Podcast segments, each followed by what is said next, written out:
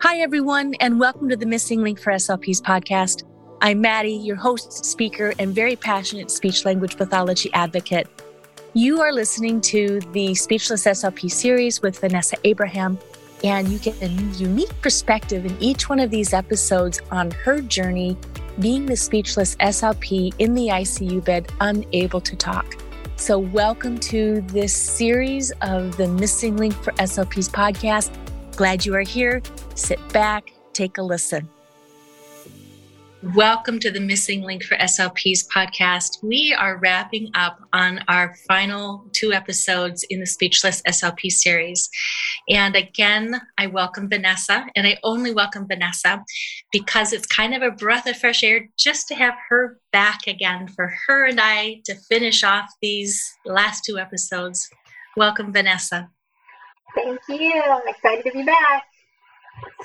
I've loved having your colleagues and friends on, and I'm excited to get back to just conversations between you and I.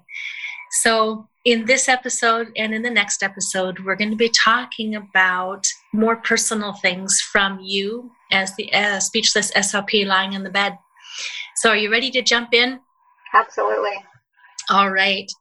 You have mentioned several times in conversations that I've had, either in these episodes or when we've talked together outside of the episodes, that having a, a sudden onset illness or an illness of this depth or and chronic illness really takes a toll on the mental wellness.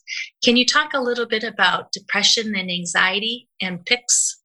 Yeah, absolutely. I was never, never a person with depression, anxiety. I was always very, you know, half glass full kind of person. And I got flipped upside down and turned into that glass half empty kind of person. Um, I think I said in some previous podcast too, PICS was a whole new topic for me. I never even knew PICS existed. And fortunately, I was told about it. I was talked and educated about it when I was in ICU or when I got out of ICU. Um, but you know, patients go through critical illness and their worlds are turned upside down. It's very easy for them to become profoundly depressed. Mm-hmm. Um, you know, when you're going about your life and you wake up and everything's changed and you're wondering what your future is going to be like, it's, you know, I never imagined it. Again, one of those things you don't learn in grad school. You're never taught that these par- these patients that we're working on they're going through major life changes. Some of them have kids, some of them don't. Some of them are teenagers, some of them are 30 in their childbearing years, some of them are 60. You know, it's everybody's so different, but their lives definitely are flipped upside down regardless of what age they are. So, this might be a very obvious question. Why do you think that the depression and the anxiety developed once you became a patient? Because I was scared just terrified, unsure of what the future was going to hold for me. Unknown diagnosis, and with an undiagnosis, nobody knows what your prognosis is going to be.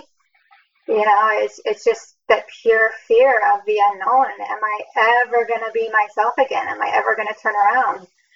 I certainly didn't know, and my team really didn't know either. That I was tested for dozens of different viruses, and you know, and that I think was probably the underlying foundation of just the unknown of what's what's recovery going to look like.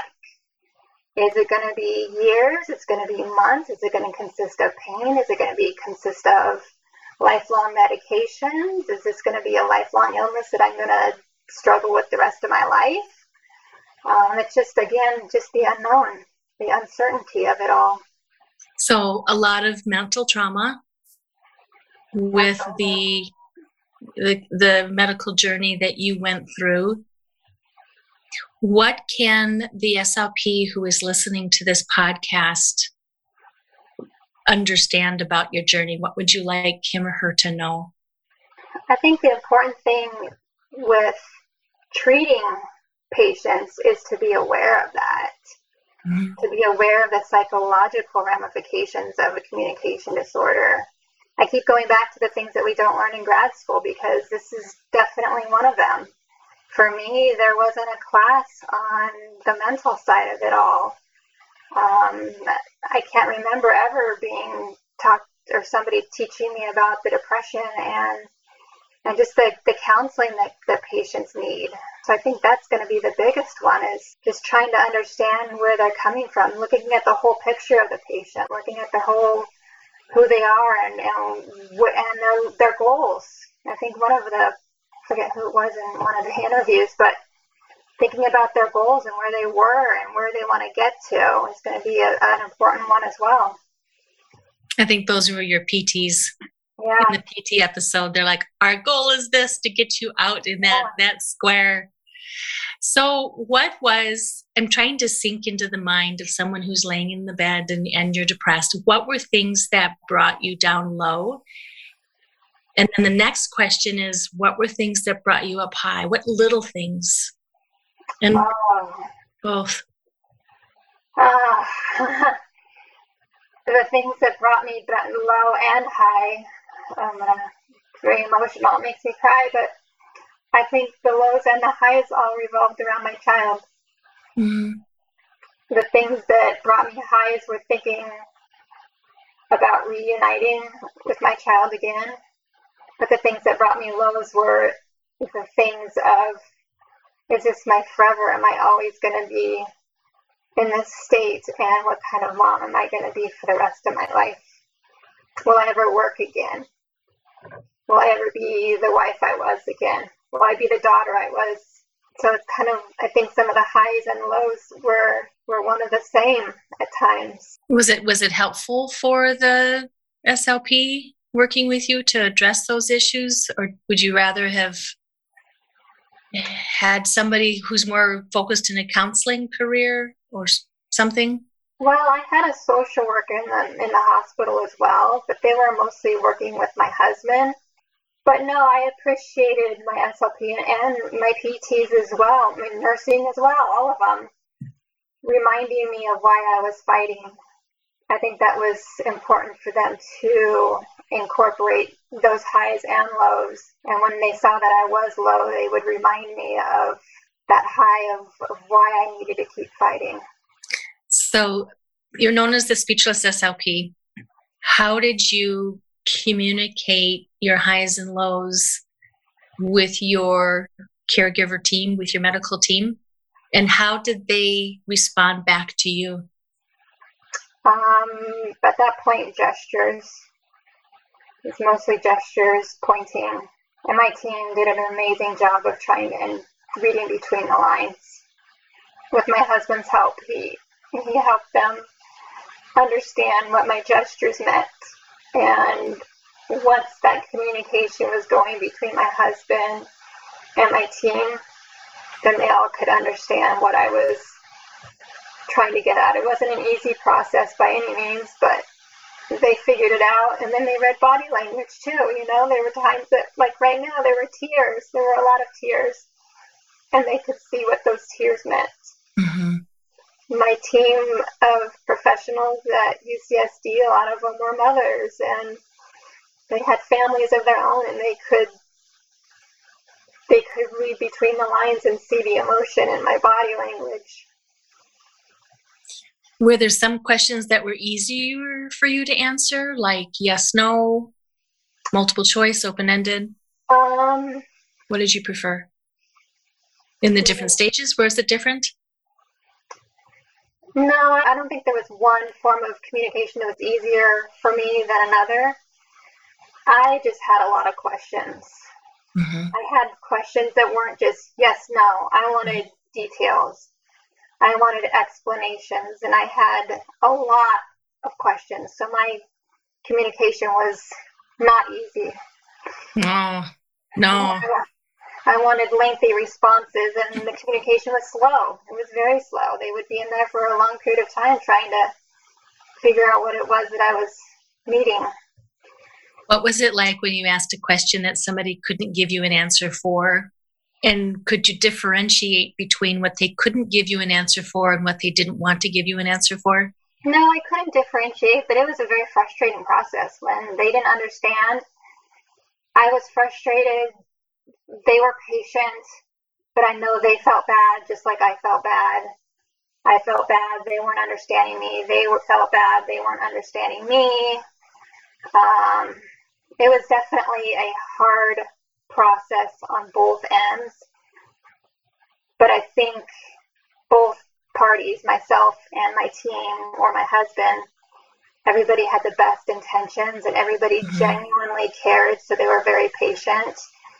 Um, they would sit there and, and wait, wait, wait me out. They would wait for me to get those words out, whether it was alphabet board or text to speech or whatever it was. They were very patient with me, and and I tried to be patient with them, but I know there were times that the frustration got the best of me. Um, but overall, like I said, it was just a very slow and hard, frustrating process. Can you think of a time in particular where one of those discussions was just so frustrating and you can share that with us? You know, I don't remember one specific one. I felt I honestly feel like they all were frustrating. Mm. All of them were. It was, you know, you're dealing with very important questions. Mm-hmm. One important question leads to another important question. And all questions were very important, and I wanted answers to all of them. So I really don't think one was more difficult than the other. All, all important. Yeah, yeah, all very important. And like I said, I, I wanted, I wanted to know what was going on. I wanted to be involved. Reminds me of that children's book. If you give a mouse a cookie. Yeah. so, if you ask a patient in a bed a question, it can go here, then here, then here, then here. And I'm sure you're laying in bed, you just your mind is whirling Yes, and especially when you're cognitively intact, mm-hmm. the anxiety starts going. You start thinking, "What if?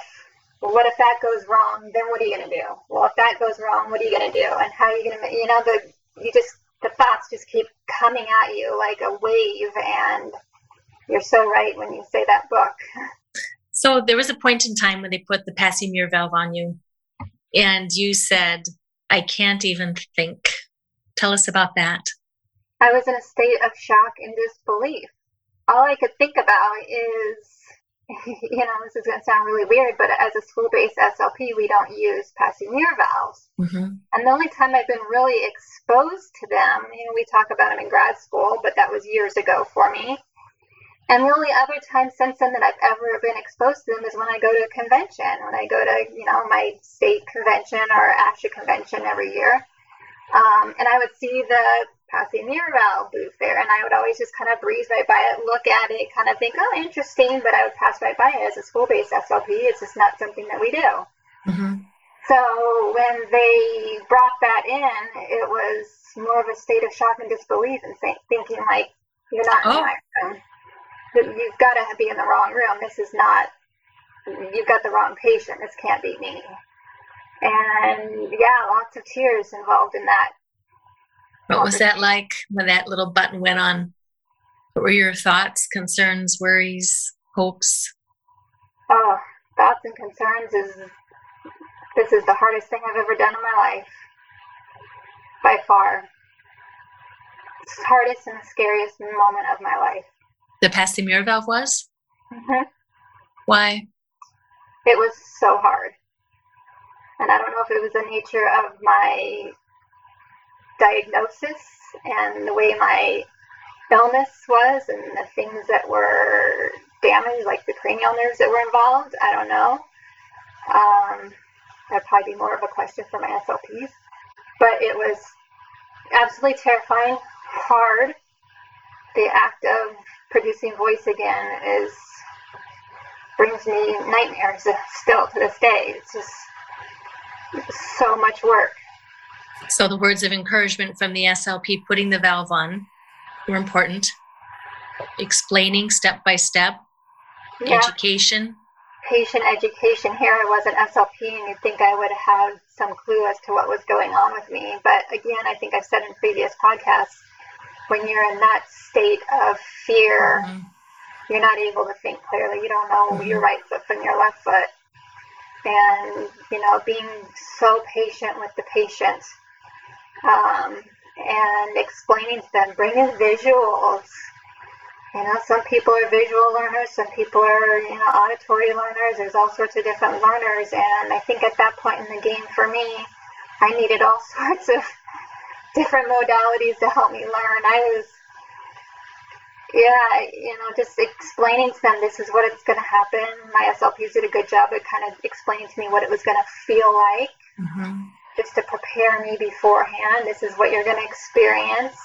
What did it feel like? It was just really hard, hard to breathe, hard. Yeah. Hard. And again, I don't, I don't know if it was just my the way my body was and the areas that were affected because um, I know that plays into you know everybody's you know whether you had a stroke or whatever mm-hmm. you had going on everybody's body responds differently and mm-hmm. they have a mm-hmm. different experience to different events whether it's a PMV or learning to walk again um, but for me it was just the most exhausting scary part of the entire experience for me. Do you remember what your first words were? Um, I totally forgot about that until right now. uh, that is so funny, but oh my gosh, I wish my SLP was here, but I do. Now that you say that, I remember, and it was something to the effect of how awful the secretions tasted. Ooh. Yes, because it was just disgusting. I had so many that, yeah, it was something. I don't remember verbatim what it was, but yeah, it was something like that. That's pretty important. Uh huh. I don't think the words I chose were very pleasant or were very were very appropriate for a podcast, but um, but you got them out there with you passing your Passy-Muir valve on, and you you got your voice back. Yep, yep. And I was just angry at the time, and mm-hmm. all sorts of emotions and rage running through my body, and I just spewed out these words that, yep. But I got them out. Good, good. So you you mentioned before that you're now able to relate to a lot of your other students that you work with. And so I'm moving you now from being in the bed and getting the Passy-Muir valve on now to understanding the perspective of those you work with. So, what perspective, before we move on to the next part, the next few set of questions in this episode, any final perspective that you want SLPs to know about you laying there in that bed voiceless? Anything to do with being voiceless or mental wellness issues? You know, it all comes back to me about the mental wellness. Mm-hmm. Um, that's just who I am now as an SLP. That's kind of where all of this is taking me. I'm just overly concerned with patients' mental wellness and how they're doing, keeping positive and keeping the hope up. For me, everybody was always saying, remember where you were, remember where you were. And at the time, you just you're frustrated and angry and you're thinking, yeah, I know, but where I was, you know, I want to be back where I was, was pre. Mm-hmm. they would say, no, think about where you were a week ago. Mm-hmm.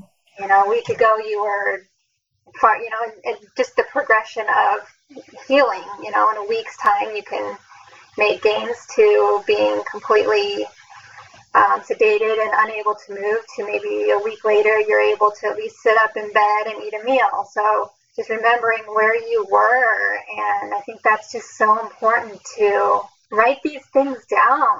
Write them down in a book so patients can maybe reflect on them that you know yesterday or last week you weren't eating but today you had your first bite of applesauce or whatever it was just so they can see okay yes i am making gains even though they're tiny and small, and sometimes you feel like it's not enough, at least it's a gain.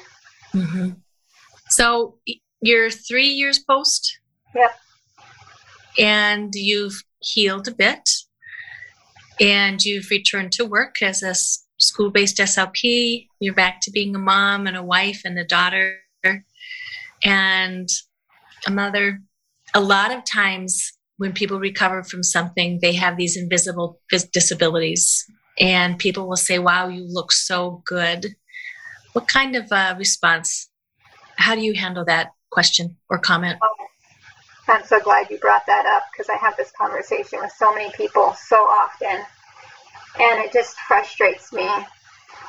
But you know what? I was just actually having a conversation with a friend just yesterday about this and although that comment frustrates me because you don't know what's going on with people mentally, you don't know how they're feeling by looking at somebody so they can cross the street, so they can eat a meal. Do you really know how they're feeling? And something that I've had to tell myself and remind myself, because sometimes I get pretty down thinking, wow, everybody else can everybody else can get up and run around and they're doing their thing and they're soccer mom and they're, you know, going to the gym and lifting this weight and that weight, but I have to remind myself that so many people are struggling with invisible dis- disabilities that we just don't know. We just cannot see the PTSD that they experience. We can't visibly see depression. We can't visibly see the anxiety that they're having.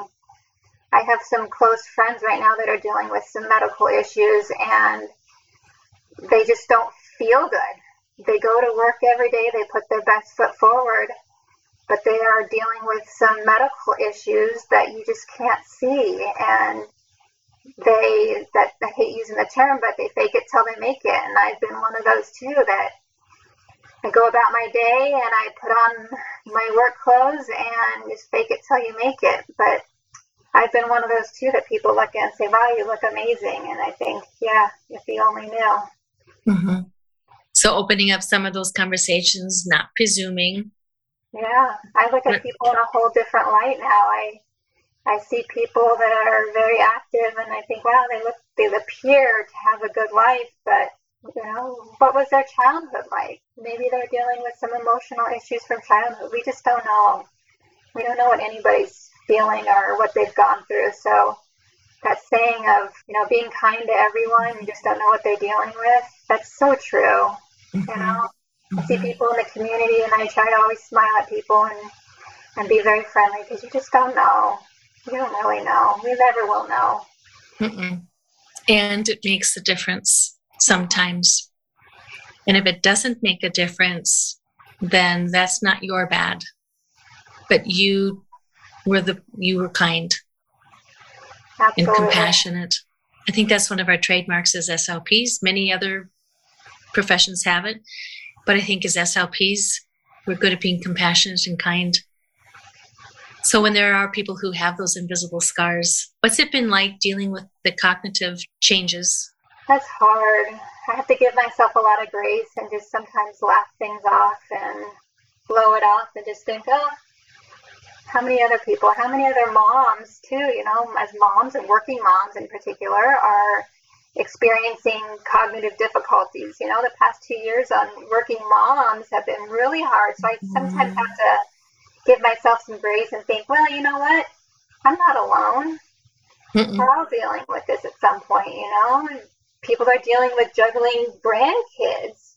I look at my mom, you know, she's juggling grandkids and her own life. And so I think we all, in some respects, have a cognitive disability at times where we're forgetful and um, so, Overwhelmed?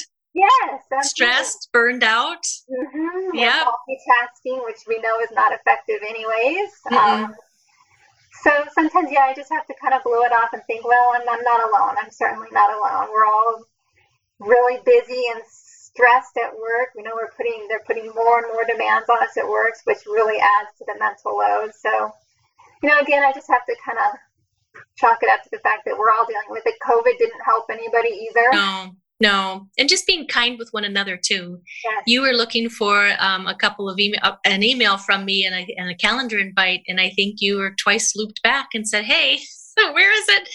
I'm like, "Oh, I'll get it to you." But it's coming. It's coming and working with each other instead of the shoulda, woulda, couldas. It's the let's collaborate and see where we can help and and having the positive approach versus the negative and missing approach. And understanding that people do come from different backgrounds and bring different challenges, whether we see them or not. You know, the mental wellness scars are the, are the scars we cannot see. And I don't know of anybody who's been through a fairy tale life without bumps and bruises and scars. No, I don't think that even exists, honestly. Mm-mm, mm-mm. No, you you're very resilient. You went into this journey, this this this medical um, event, and you're coming out on the other side of it very strong, and you seem to be pivoting away from a helpless i'm in the bed i'm speechless into the i have my voice back i have my life back and here's where i'm going to go with it. How do you develop that sense of resilience and where do you where do you get your strength from? I love this question wow you this is a perfect opportunity um, because something happened to me this weekend and it's going to answer that question for you. Um, so I had an appointment this weekend with a woman, and it was actually she was doing blood work on me, and she's looking at my blood work under a microscope, and she says, "Has anybody told you you have really strong constitution?" And I said, "What?" And she goes, "Yeah, you have really strong constitutions." And I said, and she goes, "This is not genetic. This is meaning how you were brought up, how you were raised." And I said, wow, I said, nobody has ever told me that. But I, I said, I recently have told my parents that I figured out that the reason I fought like I did is because the way I was raised. My parents set the example at a young age, not that they knew that, you know, back then, but I think that's what got me through it. I think you know, my parents had difficult times like most people, you know, raising kids, stressful time. It's not easy being a parent anyways. And my parents set the example that, you know, times get tough, you get out of bed and you keep going. Mm-hmm. Going to work, you provide for your family. And they showed me that example from the minute I was born. And I think that's what got me through it. Um, that foundation, that was my root structure. And I think that's kind of what what showed me that this is what you do. Life gives you lemon, you make lemonade. And that expiration date, though, on the carton of milk has expired. So you've grown up and you've taken it on your own. Mm-hmm. Yep, I've yep taken that and learned from their example and I can only hope that I've done the same thing for my child. Mm-hmm. And your colleagues. Yeah. I know not everybody comes from strong family roots or strong communities, and they form their own. And you have one thing, even though I'm happy I, to have you all by myself today, I have really enjoyed the guests that we've had on and the admiration that they have for you and the admiration you have back for them. So you've had a lot of a love and appreciation for your team that's carried you through this. And those Absolutely. tears have been good tears and bad tears, but you've all cried together. Absolutely. They've been amazing. Um, they pushed me through the hard times for sure. I, there were many, many moments of um, ready to throw in the towel on this, and they scooped me off the floor. So, moving on to social anxiety, how, what are social gatherings like for you now? They're more triggers of more anxiety. I'd rather just avoid them altogether. Just rather be home with my family. And you are, yes? Yeah. It's harder. It's it's not as enjoyable as it once was for me, but I'm okay with that.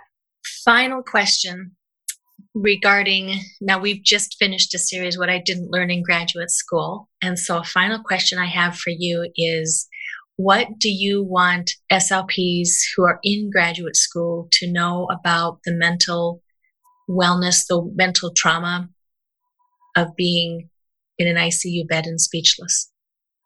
I want them to know that it's real and it's not something to be taken lightly. I don't know what the statistics are, but I would assume that the suicide rate and the rate of just overall depression with ICU survivors that are in a critical state that, you know, may not recover. Um, I would assume that that number would probably be really, really high. It'd probably shock all of us, even me being an, an ICU survivor, mm-hmm. because those thoughts are very, very, very dark.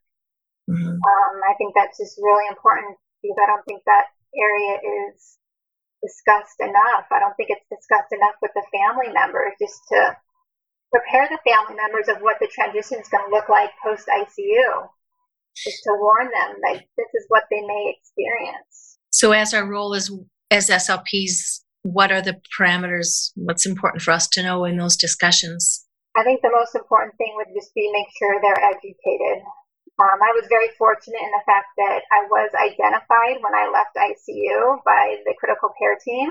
They did identify me and red flag me as being a potential candidate for PICS therapy, for you know having being a patient with severe depression. So they mm-hmm. kind of red flagged me and monitored me, and I was very fortunate for that respect. But not a lot of hospitals do that. They do not, they may not identify them or they may just send them on to the next level of care and just kind of bypass that area.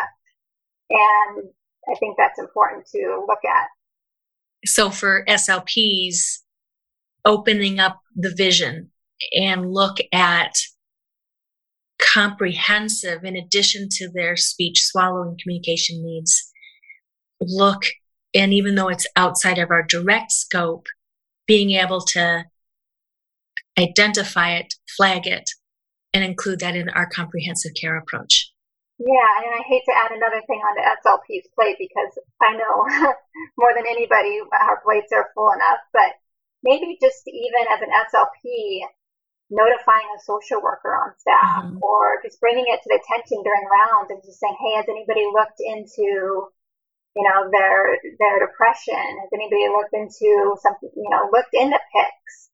Um, and just mention that to the team. Just get that conversation going. That could take five minutes or and, less. And PICS post intensive care syndrome. Yes. Support. Mm-hmm. Yep. And there's there's Facebook pages for support groups out there for PICS. There's ICU survivors Facebook pages. There's a lot of resources out there for people. I think just having that conversation with the team during rounds and just you know planting the seed just so everybody's talking about it. Excellent. Well, thank you for your time today. One more episode to go. Thanks.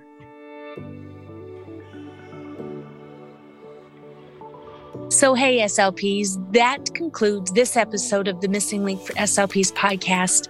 Please visit my website at freshslp.com, follow me on Instagram, or jump on Facebook to connect in our safe and friendly Fresh SLP community where we are empowering new and transitioning SLPs. If you found value in this episode or in any way had an aha moment or I gave you a fresh perspective, please show me some SLP love and support me on iTunes or the Apple Podcast app or subscribe to me on YouTube. You got this.